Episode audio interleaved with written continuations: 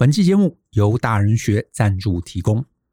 我们认为，人与人的交集几乎都是由闲聊开始，因为闲聊就像是润滑剂一样，帮助我们的人际关系更加顺畅。甚至当遇到心仪的对象，好的闲聊更能促进彼此的关系，让你在对方心里大大加分。只是很多人都会把闲聊视为一种天分，甚至会自暴自弃的觉得自己不是一个会聊天的人，继而放弃了很多机会。这其实是非常可惜的。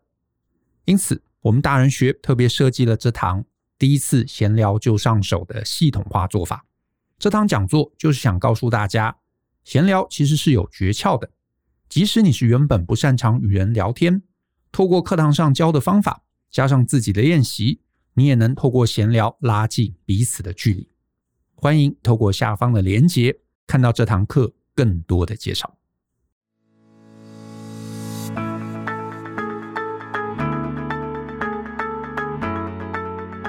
欢迎收听大人的 Small Talk。这是大人学的 Podcast 节目，我是 Brian。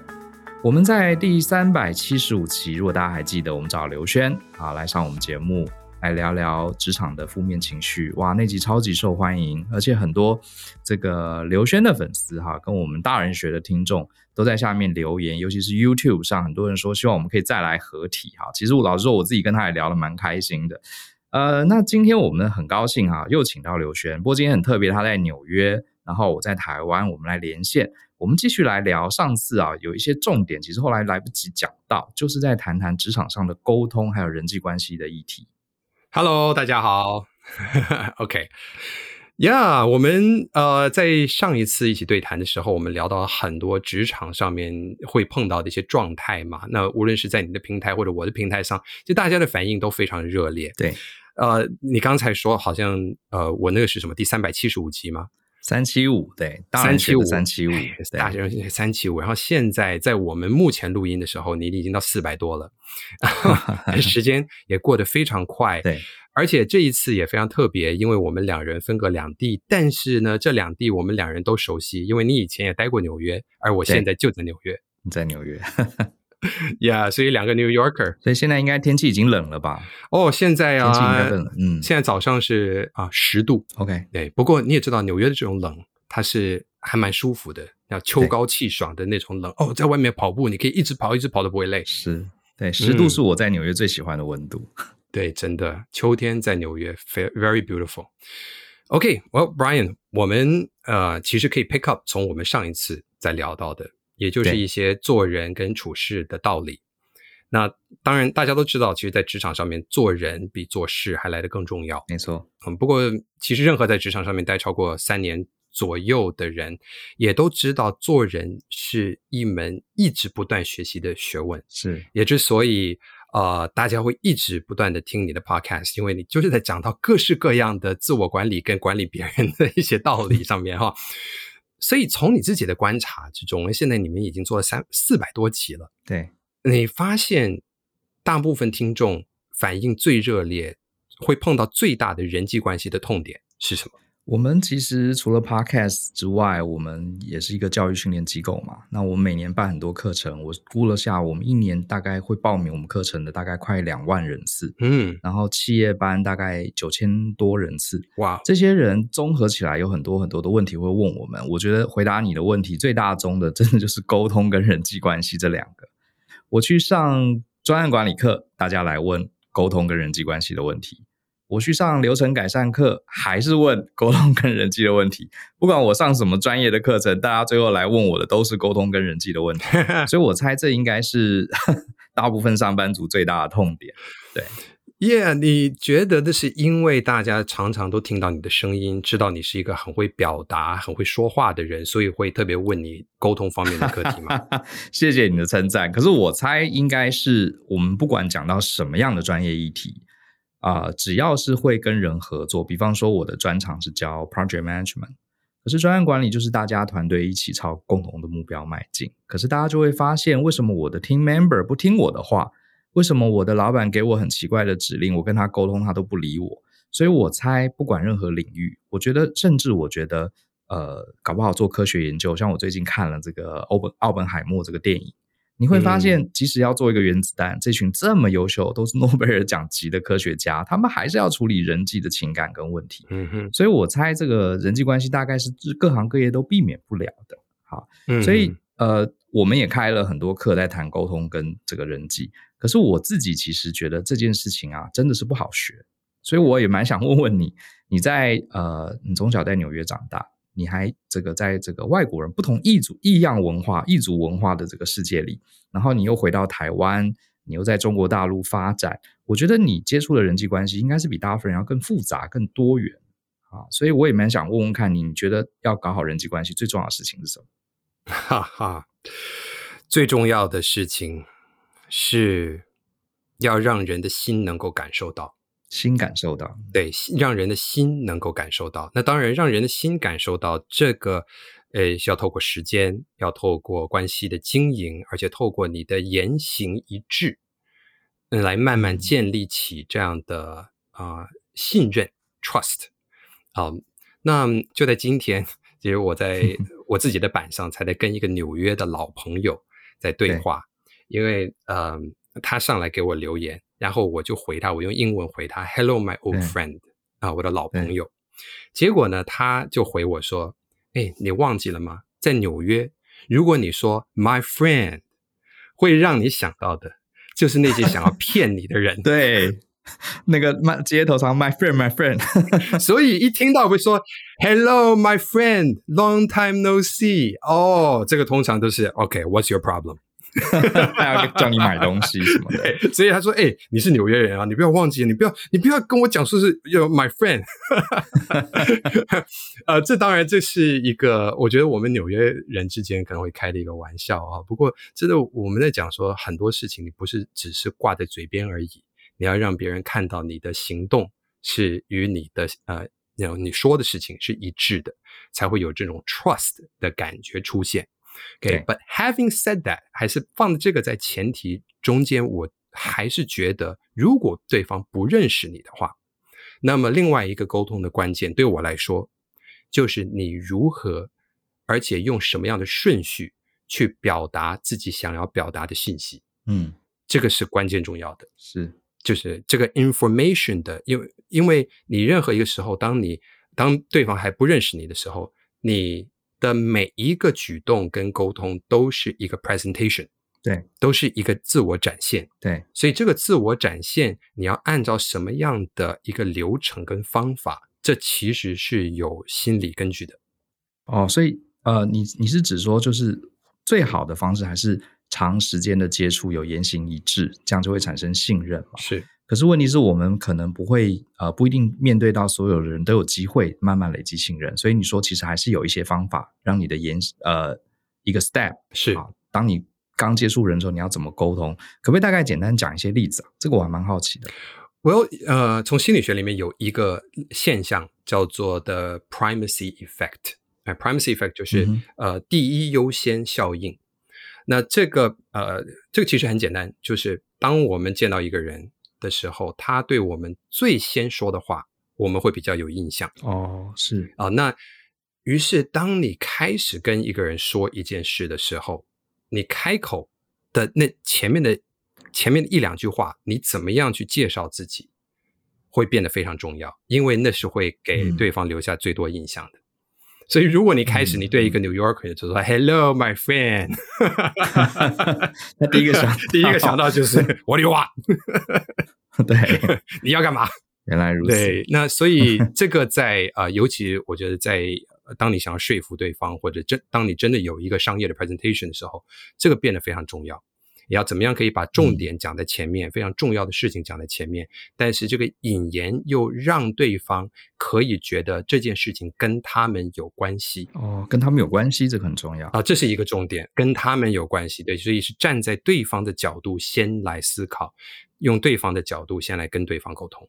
哎，你讲的这个我我是蛮认同。我呼应一下，以前我们在当讲师的时候，讲师一上台不是都要自我介绍吗？嗯哼。然后我就在学习这个讲师前辈他怎么自我介绍。我发现很多讲师自我介绍，他为了要展现他很专业，他就会放一张投影片，然后上面有一个修 P 的非常帅气的图片，然后开始讲啊，我什么学校毕业的啊，我以前做过什么厉害的职位啊，我在哪家公司当过总经理啊，啪啦啪啦就讲。然后我发现他不管他再厉害，同学其实都觉得哦，你可以赶快开始上课嘛。可是有些老师他就会他的自我介绍虽然也是在介绍他自己。可是他就会用一种不同的语调，就像你说的，他会把他自己的经历跟下面的听众做一个连结。嗯哼，比方说他会讲他，比如他今天教管理课，他就会讲我在三十岁之前我是完全不懂管理的。嗯哼，啊、呃，直到我跟各位第一次当了主管哈，我遭遇了很多很多挑战，我后来才发现这件事情很重要。所以今天我的经历是什么什么，我就要把这些经历跟大家分享。这个连结，大家就会比较愿意听他讲课，yes, 真的是有差。Yes，Brian 完全同意，因为你刚才所举的例子里面，我认为这是一个非常好的的例子，因为你先提出了你自己所遭遇到的痛点，你自己所犯过的错，反而。让大家更可以了解，你今天并不只是一个什么都知道的讲师在我们面前，对，而是你因为你经历了同样的事情，所以你能够感同身受。我们我们也因此而更愿意听你的分享。这样子的介绍是比什么放什么哦，我今天什么什么什么厉害的学院毕业啊，拿到什么样的的证书啊，要来的有效的多。确实是如此。对，所以 Brian 在我们讲到说要建立良好的人际关系的话哦，那因为你常常会谈到各种不同的一些人际关系，那我自己很好奇，因为过来上课的，无论是实体课或者线上课的，也是有百般种各种不同的人。对，啊，那现在我们的心理学里面也啊、呃，大家尤其在台湾很爱讲呃性格，对，哦，就是说 personality，对。Right，你例如说是哦，你什么五大性格啊，或者你的九宫格啊，或者怎么样？就 呃，那之前是星座啊，那现在星座啊，然后在那个之前是血型，所以现在是血型又乘以星座，然后又乘以你的九宫格，嗯、哦，然后又乘以你的对，然后还有 MBTI 对 MBTI，所有的东西全部交叉变成。总而言之，人们很喜欢分类彼此，对，好像知道了你这样子的一个谱之后，才能够知道怎么样跟你互动。是，但从你。自己的经验里面，你觉得在这个里面有没有一个有一个概论，嗯，可以去讲，要建立良好的人际关系啊、哦？这个问题很很有趣，很大。我觉得，其实我觉得什么星座、血型、人类图、MBTI，我自己看待这些东西，我呃，我不会说它准或不准，因为我猜可能有一些研究确实有一些统计学上的意义，好，把人格做一些分类。不过，我觉得他真的在建立人际关系这件事情上，对我来说，呃，用处不大。它比较像是一个聊天的谈资。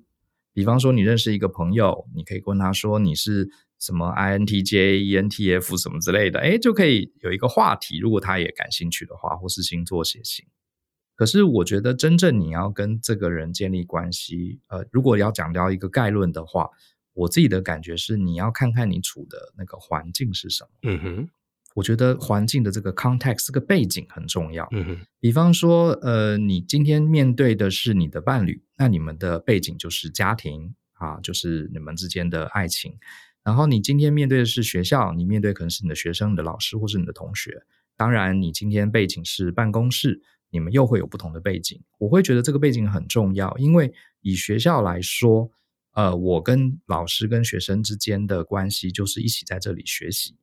好，老师有对我们教学的责任，我们也有责任要完成老师给我们的功课，所以这是一他们之间互相呃互助的一个方式。嗯哼。那以前呃，这个有的老师 上课就有同学打瞌睡嘛，这个他就会把同学叫起来。好，我高中的时候我印象很深刻。然后呢，这个呃，这个老师就讲得很直白，他说。同学，我知道你们很累，很想睡觉。其实我也不 care 你们睡不睡觉。可是呢，等一下校长走过来，如果你趴在那里，我会很麻烦。所以，请你给我一点面子。我我觉得那个老师讲的非常好笑。我就觉得说，哦，原来在每个场合，我们大家都要互相，不光是给面子，要让对方可以扮演他的角色。那职场当然也是，嗯。所以我觉得人际关系一个很重要，就是你要先看你跟对方是处在什么情境，嗯，这个情境里面大家。各自扮演的角色是什么？然后我们要帮助对方好好的能够让他扮演他的角色。我我觉得这样人际关系，就算你们不是好朋友，嗯、可是至少也不会太差，这是我的一个看法。嗯，Brian，你的分享啊，让我想到最近我跟我小孩的呃 counselor，就是他们的等于算辅导老师吧，嗯，对，哦、呃，碰面。那因为千叶传山现在转到在美国念书，在纽约这边在上 local 的公立学校，那呃 counselor 是非常重要的一个角色，因为他们会协调他们无论是课业或者是他们个人关系上面的各种不同的面向啊、呃，那是。呃，所以我就约了时间去跟千千川川，他们是两个分别不同的导师，那他们一起跟我还有我太太一起来碰面。对，那我们坐下来的时候，我们就问了他们很多程序上面的一些问题，那他们都说，都给我们一些非常弹有弹性的答案，都说 No problem。我跟你说，小孩子啊，这样子，如果他们想要请假的话，No problem。如果他们想要什么东西，嗯、没有关系，只要跟我们提出这些要求就好了。然后他们说了一个非常关键的一个字，他说不要忘了。我们的角色是我们是学生的 advocate，也就是说，我们是学生的帮他们辩护的人。对，这一个角色是他们说出来这个角色的时候，我就懂了。嗯，那这个可能跟在我们啊、呃、的文化、亚洲的文化稍微比较不一样的是，很多学校的辅导老师扮演的是站在学校的立场这边，懂，在为学校辩护。是。啊，来处理学生的问题，但是在美国，至少在我们 local 的这个学校，老这些辅导老师非常重要，他们还非常明确的说，我们是学生的辩护者。对，所以这个角色上面，就在文化的差异上面，就有了一个非常大的不同。这个也会影响到我们在与家长之间沟通，或者在跟校方沟通中间，就会有了一个非常不同的流程出现。是哦，所以各位可以想象，当你去跟辅导老师去谈在台湾 vs 在美国的话，可能会有什么样不同的结果。我并没有说哪一边会比较好啊、哦，但是它的结果一定会因为文化，而而且这个角色的扮演而有所差异。这个绝、嗯、绝对是一个非常非常基层的基础的一个人际关系的一个要素。对，就是像在职场也是嘛。像有些我的学生，他刚进职场，他可能还没有转换他在职场的思维，他就会觉得说，他的主管、他的老板都不帮他，都不，嗯，都不好好辅导他，因为他可能觉得他以前在学校里老师啊、呃、都会帮我们，家长都会帮我们，嗯哼，好，可是他到了公司，他觉得他的老板跟呃这个同事只是把工作交给他。然后呃也没有来辅导他，没有来关心他。我就说，那你有没有去？你遇到工作困难，你有没有去问他们呢？嗯、他说我没有。可是他就说，可是他们不是应该要来帮我吗？嗯，我就说你可能要重新了解一下职场的角色，嗯、因为职场的角色，你的主管他的目的其实是希望整个公司可以赚钱，可以往更好的方向走。是，那你就是这个团队的成员，你应该也有责任要朝共同的目标迈进。如果你遇到困难，你要去找他，嗯哼。可是他并不是为了来照顾每一个小朋友而而当上这个主管的，嗯哼。他某种程度呃是要符合公司的使命，带着你们去朝目标前进。是。那我觉得就是很多人呃出现人际关系的卡关，就是因为他没有搞清楚对方的角色还有自己的角色，就像你刚刚讲的那个呃小朋友的例子一样，嗯哼。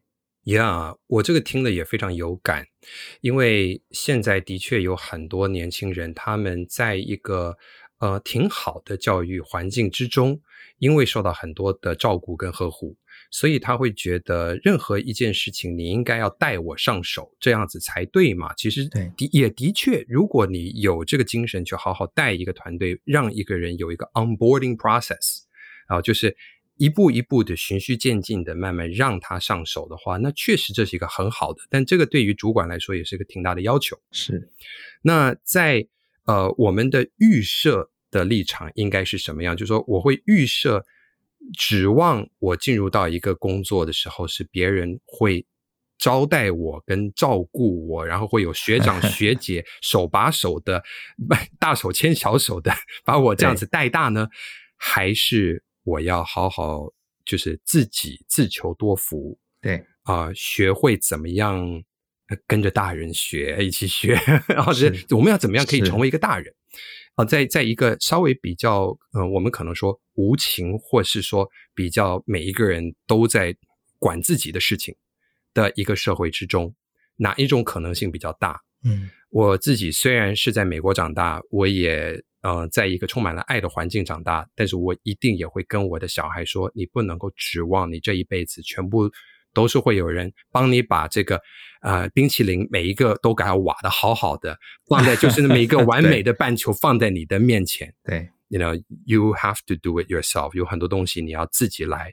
所以，像是我后来我在设计自己的各种沟通课的时候，我也非常强调这个观念，这、嗯、非常重要。你不能够指望别人懂你的意思，然后别人要阅读你的内心的需求是什么。是你需要很清楚的表达出你的需求，然后你也要站在对方的角度里面为对方着想，我可以帮助你解决什么样你的问题。对，我很认同。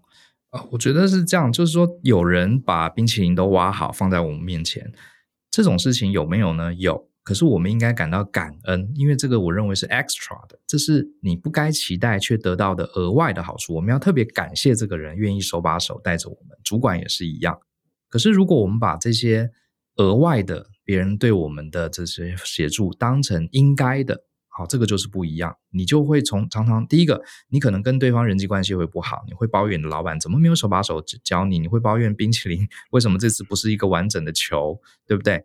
你会你自己会重点倒不是说去挞伐别人，而是你自己会天天不开心，因为你看到的生活中的人际缺陷，呃，都是缺陷，都是不好的。可是如果你可以像刘轩这样讲。我自己来，好，我摆 default 我不期待有这么多的人际关系。我有遇到职场问题，我自己会去问，呃，这个呃餐厅里面我自己会去拿菜，自己会去点菜，呃，都可以活下来。那偶尔有人给我们一个额外的好处，我们就会很开心。我觉得这样对自己的生活也会开心，对人际关系，我认为也会更平顺一点。嗯哼，诶，不过我你刚刚讲到这个东西沟通，我有想到一个问题，就是呃，我们在职场里面难免。比如说，我想推动一个事情，我想要 propose 跟老板 propose 一个一个好的 business plan，可是呢，呃，对方第一个他就反对我，嗯哼，呃，反对的原因可能也说不清，他当然不会告诉你他为什么反对，他可能只是说你这个方案不好，你这个行不通等等。那呃，我们在心理学上有没有什么方法，好，可以帮助？像我们有在这个教大家谈判，嗯，可是我觉得谈。谈判很多是在谈一个赛局理论，是就是哦，谈怎么样会赢。对，可是我比较好奇，就是站在心理学的角度，是我们怎么去说服别人？有没有一些比较好的方法？我觉得在心理学的方面呢，我们可能要记住的一个大原则就是，文字只能够表达那么多，文字其实是非常不精准的，或是说绝大部分的人。并不懂如何精准地使用文字，而每一个人对于不同名词的解读也会不一样。打个比方说，今天你要向你的主管提出一个 marketing plan，好，那啊、呃，你说我们对于年轻人会有这样子的一个一个这样子的想法啊，然后这个老板就说这个这个根本行不通啊，他马上一口就否决。对，那你会内心感到怎么样？你可能会觉得，哇，你都还没有听到我说什么，你就已经否决我了。那那那为什么？你是不是你你不喜欢我这个人？你你看我不顺眼，还是怎么样？哦，你可能会有很多内心戏会跑出来。但其实这时候，你最应该要问的是，请问一下，呃，当您说年轻人的时候是什么意思？就是说，您您觉得这个对于年轻人是行不通的？您对年轻人的定义是什么？嗯，他就说啊，就像那些现在滑手机的那些小朋友，那种高中生啊。那这时候可能你自己想啊，可是其实老板，我现在想要讲的是，呃，千禧年代八零后出生的这些，我们那 可能我们有四十几岁，但是我们看三十几岁，我们还是觉得 他们是年轻人。对，哦，所以在这个时候，也许你就透过了一个两个人对于年轻人的这一个定义，互相的。think，你才发现两个人脑袋里面的定义其实是不同的。嗯、对，那这时候，这时候沟通才能够真正发生。所以，我觉得这个是学法律的人会很懂这一点。对，法律都是在讲，一开始在做任何谈判的时候，是先说我们先把这每一个名词的定义，先把它定义的非常清楚，嗯、不会有模糊的解释的地带，这样子我们才能够清楚的在同一个基础上面，同一个逻辑基础上面来沟通。嗯，我觉得这个是在呃在心理学上面我们要了解的是每一个人的解读，每个人看世界的方法都是带上不同的偏光镜。对，那这些根据他的自己成长背景以及他的年岁、他的世界观，必然会有不同。我们因为不同，所以世界无比的精彩，但也会有无比多的一些误会。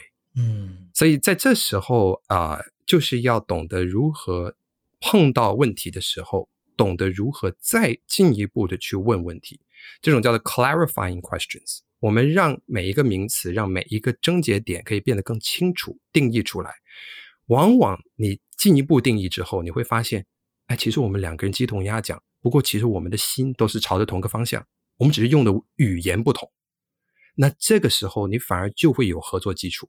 我觉得这个就是呀，就是一种，就是一种 clarifying，把误会能够化解的过程，蛮常见的哈。那如果呃，会不会有人呃，我的意思说。这个方法其实我觉得非常好。那可是万一我们遇到那种他没有耐心跟你慢慢定义名词的人，会不会很很麻烦？你有没有遇过这样这类的人？呃，有，对，通常是长辈。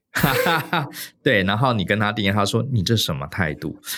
对，我有一些长辈，他们的第一句话就是 no，嗯，他们第一个反应就是 no。哦，他们也呃，就说，除非你讲的东西是百分之百合他们的意的，要不然他们就会说 no，说 no 后面呢，他可能就会矫正你的想法啊，说一些什么样其他的东西，但他们的第一个字就是 no。我觉得这些长辈们可能也需要上一下沟通课，是因为他们不知道，当你说 no，把它当做你的口头禅第一个字的时候，你给对方就是一个什么样的感觉。我们又回到一开始。我觉得人际关系非常重要的是讯息的前后顺序的呈现，所以当你的第一个、哦、你的第一个讯息就是 no，然后你再说，其实也不是完全否定，只是在 you know 帮助他把那个啊讯息稍微微调一下，可是对方感受到的就是我在第一时间我就被否定了，嗯，对，所以这个部分呢，我觉得是我们如果是身为晚辈的话，当我们听到这个 no 的时候，我们也要懂得怎么样去。Look behind the no，就是怎么样去在这个 no 的背后再去看它背后还有什么其他的信息。是，我觉得语言真的是，尤其是中文，真的是一个很不精准的语言。所以我觉得很多时候确实哈，你要去从这个语言中慢慢的找到共识。嗯，尤其是有些人像你刚刚讲的，好像叫什么习惯性反驳的的说话方式嘛。这个我蛮常，我有时候会遇到一些人，你跟他不管讲什么，他说没有。不是不是不是，对不对不对不对，对。然后可是你后面听他讲，哎，他讲的不是跟我一样吗？没错，我哎，甚至一个语气上面的不同啊，我会是像有一些人会很喜欢说，我跟你讲啊啊，我跟你讲啊，甚至用台语，我跟你讲，对对对啊，就是这我跟你讲，我跟你讲这四个字，当他变成口头禅的时候，说的人已经没有感觉了，但他其实对于一个不习惯。跟他交流的人的话，可能听到的时候就会有一种从上往下的一个感觉，嗯、你知道，就是说我跟你说了啊、呃，意味着也就是你不懂了，嗯、我跟你讲，对，好，这样，对。对，那当然，这个我们讲说，呃，这个并不只是中文，其实英文里面也有。我们甚至像在你也你也待过纽约嘛，对，你知道很多纽 New Yorker 很喜欢说的，嗯，I'll tell you what 啊，对，I'll tell you what，all right。Yeah, all right, listen. 对 all right, I'll tell you what. 所以这个翻译成中文就是听着我跟你说啥，right? 听起来无比霸气。所以为什么很多人会觉得 New Yorker 其实 very rude，you know，就是很就很有态度啊，或者就是很就很霸道，也是可能来自于这个也是呃有很多不同的文化交杂在这个地方，所以人都很很快。哦，甚至很直接，直接对。嗯、那呃，如果你是 New Yorker 的话，你也懂得怎么样去看穿这一点。嗯，就说这个只是一个，它等于是好像一个起手式啊，但是这个起手式它就是一个你，它本身不带太多的信息量，所以这就是沟通。我我我认为沟通这一门学问很巧妙的地方。对，因为身为表达者，我们要有一个逻辑思考，但身为听者，我们也要对对方有同理思考。所以这是两个不同的逻辑跟模式要并存在自己的脑袋里面。所以为什么我们说沟通这件事情是需要学习的？是，它不是与生俱来的。对。而且它如果，我觉得沟通还不光是把事情讲清楚，它更会影响到人的情绪跟人际关系。嗯哼，对，对，我觉得很多人其实像呃，以前我在上班或是当顾问的时候，那因为跟客户，我会进到整个客户的公司里面，在里面甚至为期半年到一年的时间，所以等于我也是半个他们的员工。嗯哼，那跟他们在一起久了，偶尔他们就会跟我讲一些八卦。然后就会发现，他们公，他就他们有人就会跟我说，公司那个谁谁谁哪个经理很讨厌啊，哪个工程师很糟糕啊，他很麻烦啊，然后大家就会使个眼色啊，哎呀，什么事情不要找他，找他最后就一塌糊涂。然后我就会去问说，为什么你们这么讨厌这个人？其实我后来亲自去了解，很可能都是讲话的方式，嗯，就像你刚刚讲的，I tell you what，嗯，就是他他讲话就是这样，我跟你讲啊，不对啊，那个不是啊，对。他就习惯性这样讲话，最后因为大家又没有机会朝夕相处，嗯哼，好，所以最后他这个人际关系就很差。其实人本身蛮好的，啊，真的蛮好的，嗯，只是就是讲话的方式。对，因为我自己对哈，是不是很常有这种状况？对啊，你你不会觉得这样子很可惜吗？很可惜，就说有多少原本可能会有的好关系，可能是好人有好心，但只是嘴巴不知道怎么表达。所以就搞得自己的人际关系就就就一塌糊涂，然后也因此而工作一直没有办法升迁，于是卡在那边，然后变得呃原本就已经偏酸的表达就变得更酸，那于是就变成了一个负面的循环。我我真心觉得很多人需要，即便我们大家都已经是大人了，年岁是大人了，但是我们需要。学大人，对，真的要我们要大人学，学对，我们真的，我们真的，对，我就我真是觉得你这个平台取的名字实在太好了，就是我因为大，就真的要成为一个所谓的大人，并不只是你年纪到了你就是这个大人，你要学习啊，这里面有这些软实力，沟通就是一个很基本的软实力，但是学校里面没有教，家里面也没有教，我们怎么样被对待，通常我们就会怎么样对待别人，除非我们有这个自觉的能力，对，所以。呃，我我我真的觉得，就 Brian 你现在所做的事情也是非常非常的，也非常有价值，非常有必要啊、呃。那在这边我也有一个问题，我想要问你，因为刚才我们就讲到就是这个沟通上面的这这一点，然后那我们都知道面对面沟通的时候，真正的信息所带的信息量是非常只是占里面的一小部分，是而我们的整个肢体语言，我们所给人的这个，然后这个气色，嗯、这个气场。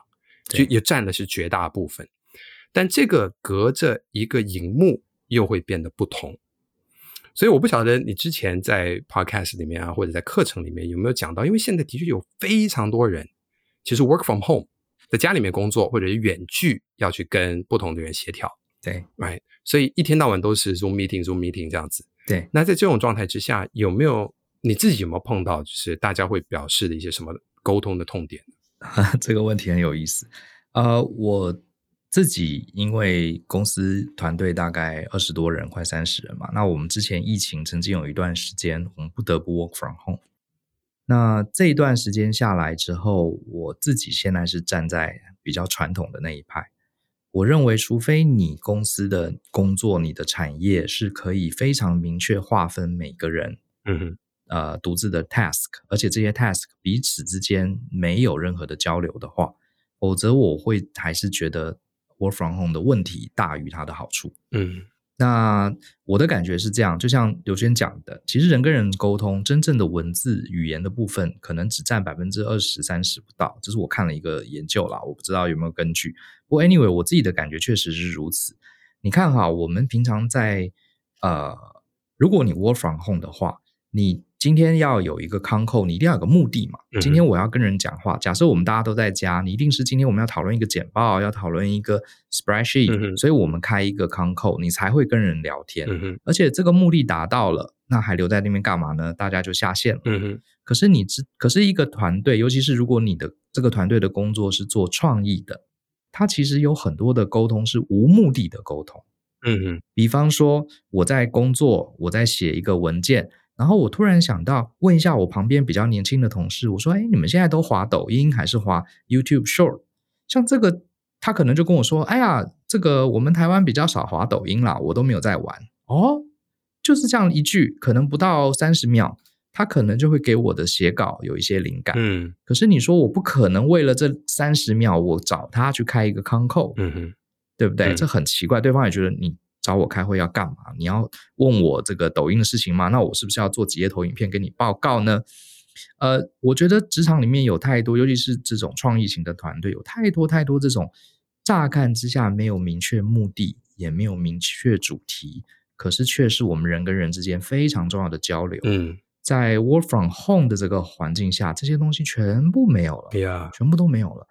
我感觉他就，我做个比喻啦，我不知道大家这个比喻可不可以理解？就像是呃，我今天吃一克牛排，旁边还有一些蔬菜，还有汤，我们会品尝这整客餐点的滋味，还还配一杯红酒，对不对？可是我觉得，如果今天是 work from home，就有点想把这一道精美的餐点变成蛋白质，变成糖分、盐分跟碳水，然后做成胶囊让我吞下去。对，你说吃到肚子里不都一样吗？对不对？是理论上是一样，嗯，可是你就少了很多这个沟通的一个过程。那我反而认为。呃，人跟人之间的这个交流是最重要的，嗯，尤其是一个创业型的团队，这是我的看法。呀，yeah, 我觉得也难怪，呃，现在开放之后呢，我们会发现这些私厨啊，突然变得一味难求啊。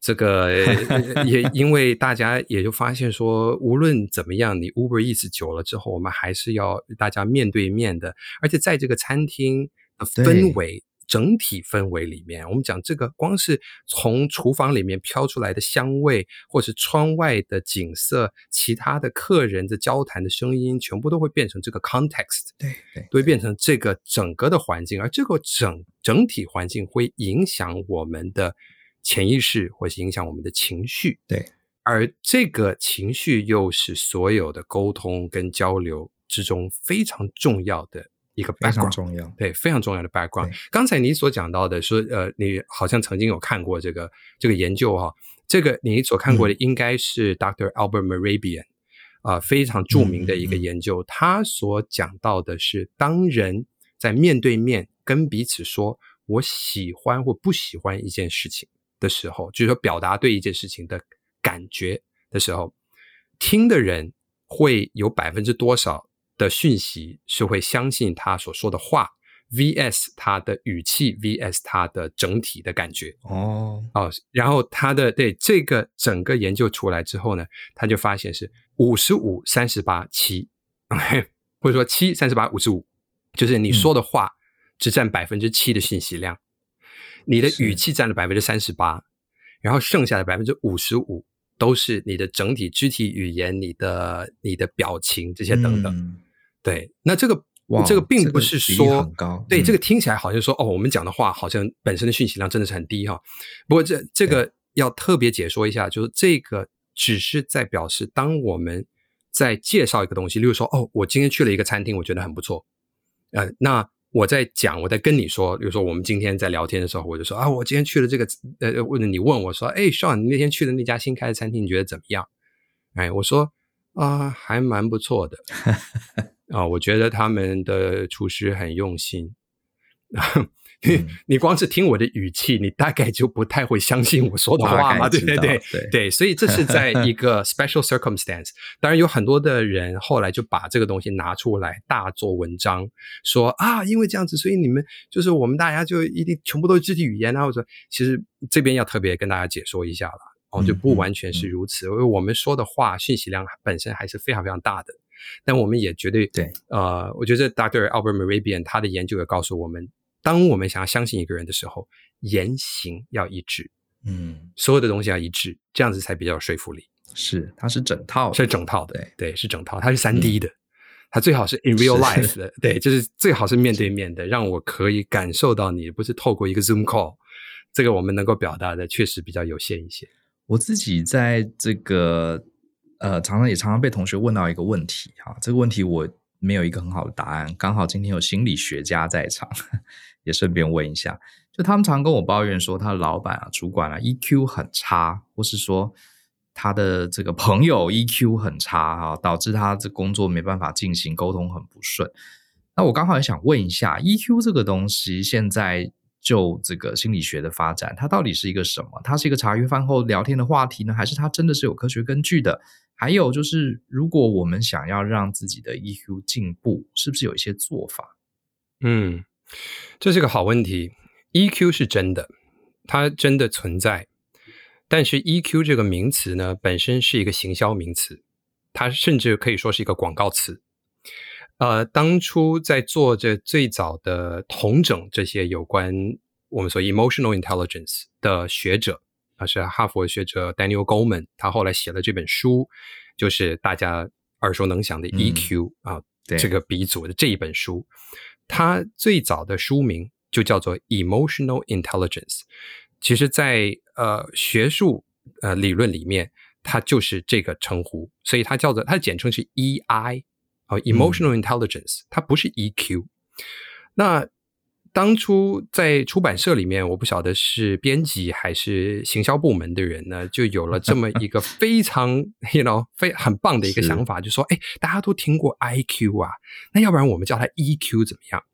据说在一开始的时候，Daniel Goleman 教授是反对的。那为什么呢？因为 Q 这个字是 quotient，意思就是数字。那 IQ 我们都知道是一个数字，最后统计出来是一个数字，但是 EQ 很难被数字化，很难被量化，因为它本身就很抽象，里面又有文化因素啊，又有很多不同的一些东西，所以你很难去测量，然后也没有一个所谓标准啊。那也之所以一开始 Daniel 跟我说不要叫它 EQ 了，这样子不对了，可是，一旦挂上 EQ 这个名词以后，这本书就大卖。然后后来，Daniel Goleman 也就说：“哎呀，OK，好，那睁一只闭眼睛。那也这么多年下来，现在 EQ 已经是一个显学，大家挂在嘴边，但是很少人真正理解 EQ 是什么，包括可能一些心理学家啊。所以在这里呢，我们说 EQ 它其实是一个综合能力，它是很多不同的能力组组合在一起。那这个组合在一起，为什么叫做 emotional intelligence？是你对于你自己的情绪。”的理解是带有智慧的，OK，所以你看听起来非常的绕口，是啊。那我们把它白话性一点，那嗯，我们直接用可能啊、呃，这个你用 consulting 哈，或者是说专案管理里面，我们还喜欢我们做一个四分法好了，四宫格，对，就两个不同象限，right？我们有管理好自己的情绪，管理好别人的情绪，能够观察自己的情绪，能够观察别人的情绪。OK，哦，所以是自觉、他觉，还有能够控制跟管控自己的情绪，还有能够管理。我们说不是要说呃控制别人的情绪，而是懂得如何去呃了解，并且这个、嗯嗯、这个呃与别人的情绪可以一起相处。对啊，所以简单来说啦，它是这四个主要的能力的组合在一起。当然，这里面还有一些其他的，如果我们真的要去走很细的话。啊，确实有一些其他的的部分，但我们一般人的对他的理解可以这么理解，是是，所以不是那么简单说这个老板 EQ 很差，是因为这个就像 IQ 一样，我 IQ 有这个一百零五，他的 EQ 一定不到一百零五，很低，所以没那么简单。对，它是一个综合的数字，嗯、对他他没有一个数字可言，这是一个重点。不过你说哦，我的老板 EQ 很差，那我可能会问你，OK，你的老板做了些什么？例如说，哦，他真的很容易暴怒，他动不动他就会随便骂人。那我会说，OK，他确实他在自我觉察跟自己情绪的控制的这两个层面上面，他的确可能能力比较弱。是，呃所以从这边我们就可以去细分一个人的 EQ 在各种不同的。层面上面是，就像 IQ 其实也是一样啊。你知道 IQ 其实也包括了语言能力，还有包括了数字能力，嗯、还有逻辑推理能力啊等等，还有包括空间推理能力。对，这也是有很多不同的呃部分 component 在里面。那我知道，呃，现在很多这个研究就是呃说人的这个 IQ 其实是有机会做一些提升的。那 EQ 也有机会去训练吗？啊，这个部分呢，我就是有好消息要分享给大家。IQ 呃可以做训练，但是你能够提升实际的 solid IQ 啊、嗯，就是我们所谓的 general intelligence GI，嗯，它是比较有限的。OK，呃，但是呢，你的 EI 是有办法可以训练，而且大幅提升。嗯，对，真的可以大幅提升。那为什么呢？是因为我们呃，我们都是有情绪的动物。那我们后来演化出了这个大脑皮层，是那样能言善辩。但是这个能言善辩的大脑呢，都是在圆自己。的这个原始的大脑本来就有的成见跟感觉，所以我们是情绪的动物，然后我们用理性来呃自圆其说，可以这么来讲啊。所以了解这第一点，就是要要懂得我们每一个人都是。处在于呃一种 有一点自欺欺人的状态，先有一个原始的冲动，再用理智去解释我为什么这样。没错，没错，对，所以，所以我我们要了解这一点，然后我们要了解别人也都是这样，所以我们每一次相处的时候，我们都存在于某一种误会之中啊，那么反而就有一个空间让我们可以进步，无论是透过沟通的这个锻炼。或是透过自我情绪的觉察而了解自己的偏光镜怎么样影响了你对这件事情的看法，可以让我们变得更客观，也因此更能够清楚的沟通跟达成共识。嗯，嗯，其实我一直举有一个感觉哈，也许这个刘轩可以听看你印不印证我这个看法。我一直觉得，比如说在职场也好，在家里也好，就是那种呃，对于自己的，我们改改用 EI 来讲好了。就是我觉得 EI 很比较完整啊，比较强的人，他其实，在职场也好，在商场上也好，他其实会，嗯，我不该，我不知道该怎么讲哈，他其实比较能主导这个这个这个环境诶。比方说像，呃，比如说我跟对方谈生意，对方 EQ 很差，常常会发脾气什么的，那我觉得，哎，我是一个很冷静的人，好，我可以掌握局势，最后有时候谈判的结果，我认为我占的优势会比较大。反而那个 EQ 很很差、很凶的人，他未必会占那个优势，因为他可能就处在情绪之中嘛，很容易被引导、被诱导。我不知道在职场上，就是是不是也是这样？就是 EQ 好的人，他真的会带来一些更好的效果，是一些优势。呃、对，这个要看你是看哪一个机构的研究了，因为后来当然 EQ 变得非常的商业化。有很多的培训班啊、老师啊等等的，那所以这些是学者再加上商人，他们推出很多的课程。那当然，所所以他们做出的学术研究一定会偏好于 EQ 的、嗯、或者 EI，我们讲 EI 好了哈，对 EI 会有的对于工作的这个功效，对啊、呃。但我们所看到的大致上面，我我之前所看过的就是，呃，EQ 对于如果我们说一比一是绝对的关系。啊那一个人的 emotional intelligence 跟他在工作上面的成功与否，跟就是效能是高达零点八，所以是一个非常高的对应关系。哦，相关性，嗯，对。相较于 IQ 对于工作实际的 performance 跟效能只有零点二。OK，so 这个我们就呃，当然就说。呃，做这个研究的机构，就是我们所有的东西，我们都是要去检视它的资讯的 source 啊。对，做这些研究的自己也自己也在教这种 EI 的训练，所以他们当然会说把这个 EI 好好的吹捧一番呐、啊，一番啊。嗯嗯、对，但是呃，我们从任何的研究里面，我们都看到，其实懂得如何做人，真的也就能够更好的做事。嗯、是我蛮认同的。所以，呃，我知道刘轩最近有一门新的课程上市了，我有关注到。呃，他的课课程名称是《直球对决你的工作焦虑》啊，刘轩的五十堂职场心理学。这门课我其实已经呃是跟好好合作，好好已经寄了这个课程的其一部分章节给我，我整个把它听完了。我觉得，我先讲一下我个人的感想。我觉得第一个，刘轩当然是心理学的背景，好，它里面讲了很多东西都是有科学根据。啊、是非常非常理性的。可是呢，如果大家有追踪过刘轩的 podcast，你知道他其实是一个很感性的人。就是他在说这些科学的论证的时候，其实是一个站在人的立场，就是希望，哎，呃，我跟你分享一个知识，这个东西可能会对你有帮助。所以我觉得我自己是最佩服那种理性跟感性兼具的人啦，因为我觉得这个很难做到。啊，很多科学家就是讲话很死板，然后你讲的不符合他的研究，他就说你这个是不对的。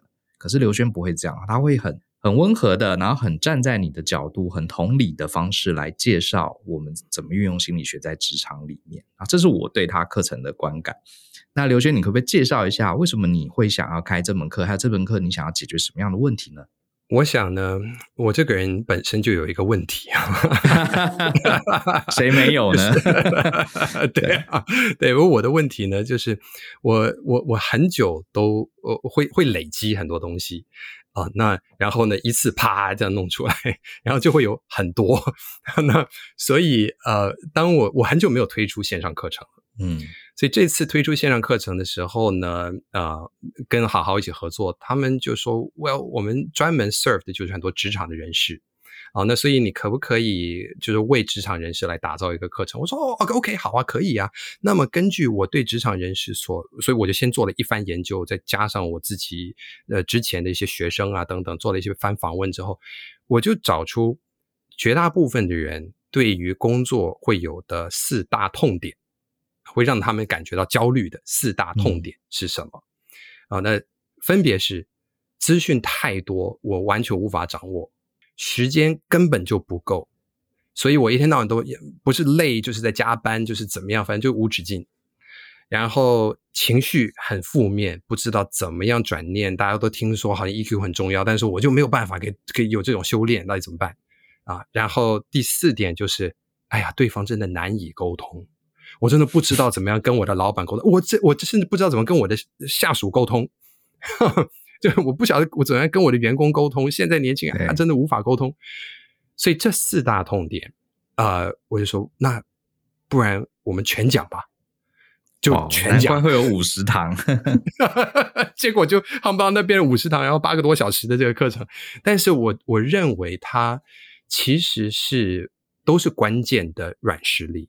它缺一不可，因为我们去想，现在资讯的海量资讯，如果你无法掌握，如果你跟资讯没有好的关系，你就会没有办法掌握好自己的时间，没有办法掌握好自己的时间，再加上讯息的爆炸，就会让你变得很焦虑，然后做很多的白工，那于是你就会变得非常的不爽。那不爽的时候，你又难以控制自己的情绪，那你怎么样可以成为一个好的沟通者呢？嗯，对，所以这是一个连带效应。对，那为什么我到后来我把这个称为是一个系统课程？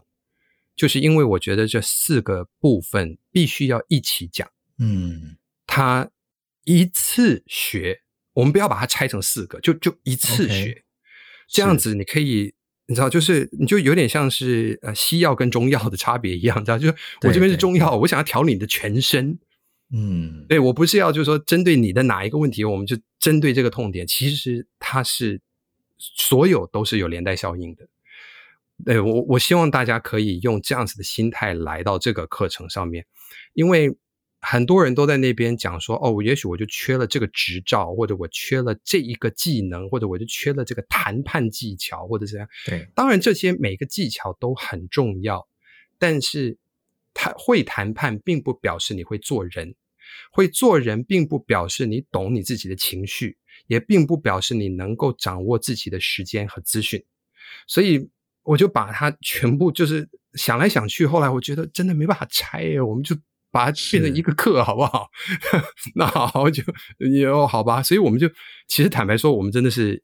delay 了好几次，就是因为我一直不断在加东西，加东西。后来就对，就一直不断加东西，然后那那终于把它控制在八个小时之内。但是我觉得都是必要的，嗯，每一个都是必要的，对，是必要的软实力。我觉得在那个健身房的时候，教练都会强调你要这个身体机能好，你不是光练手、光练脚，你是要练核心。Yeah，对不对？我觉得上班族其实真的遇到很多压力，不管是资讯太多啊，资讯焦虑症，时间太少，工作做不完，情绪太多很难控制，还有别人很难沟通，这些真的都是我们几乎天天会遇到的问题。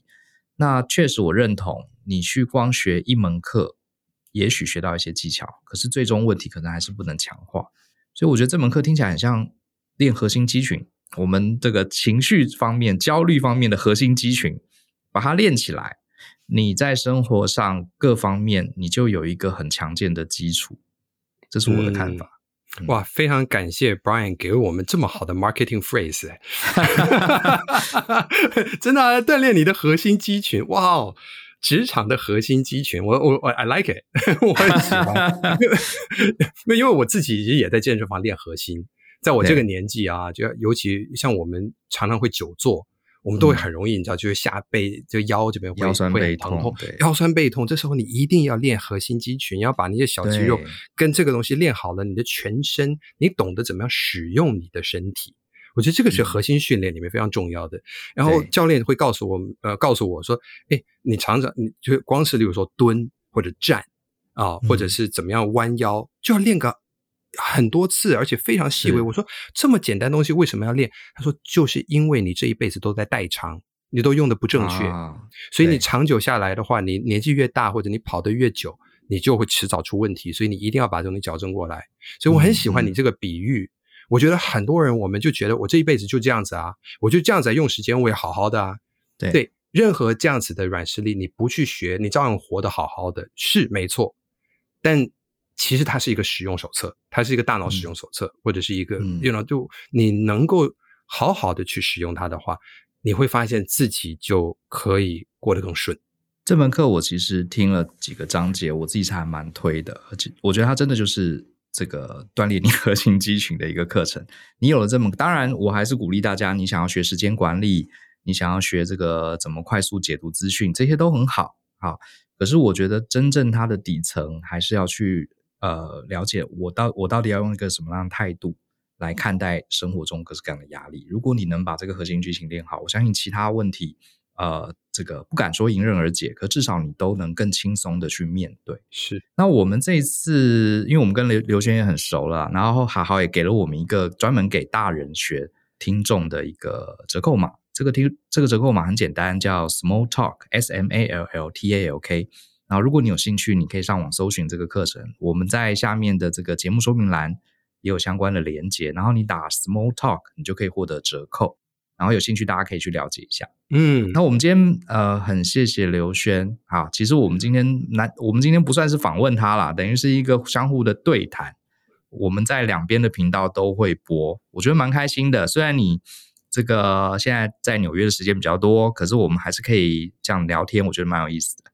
Yeah，真的，我觉得每一次跟你聊天啊，Brian 都非常的，我我觉得欲罢不能啊，意犹未尽啊。然后呃，因为而且我们两个 New York，我还记得我们第一次你过来我那边受访的时候，我已经忘记那是第几集了。但我们就在跟彼此聊纽约，是 Right，就是纽约。那这个这个就很有意思了。如果各位听众朋友感兴趣的话，可以回去追那一集，好，在在我们平台上面。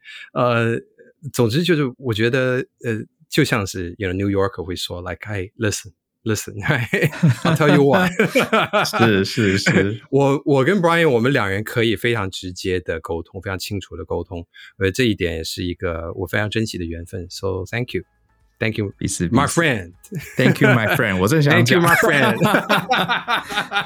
好啊，那希望大家喜欢今天我们这集的聊天，然后未来你想听我们。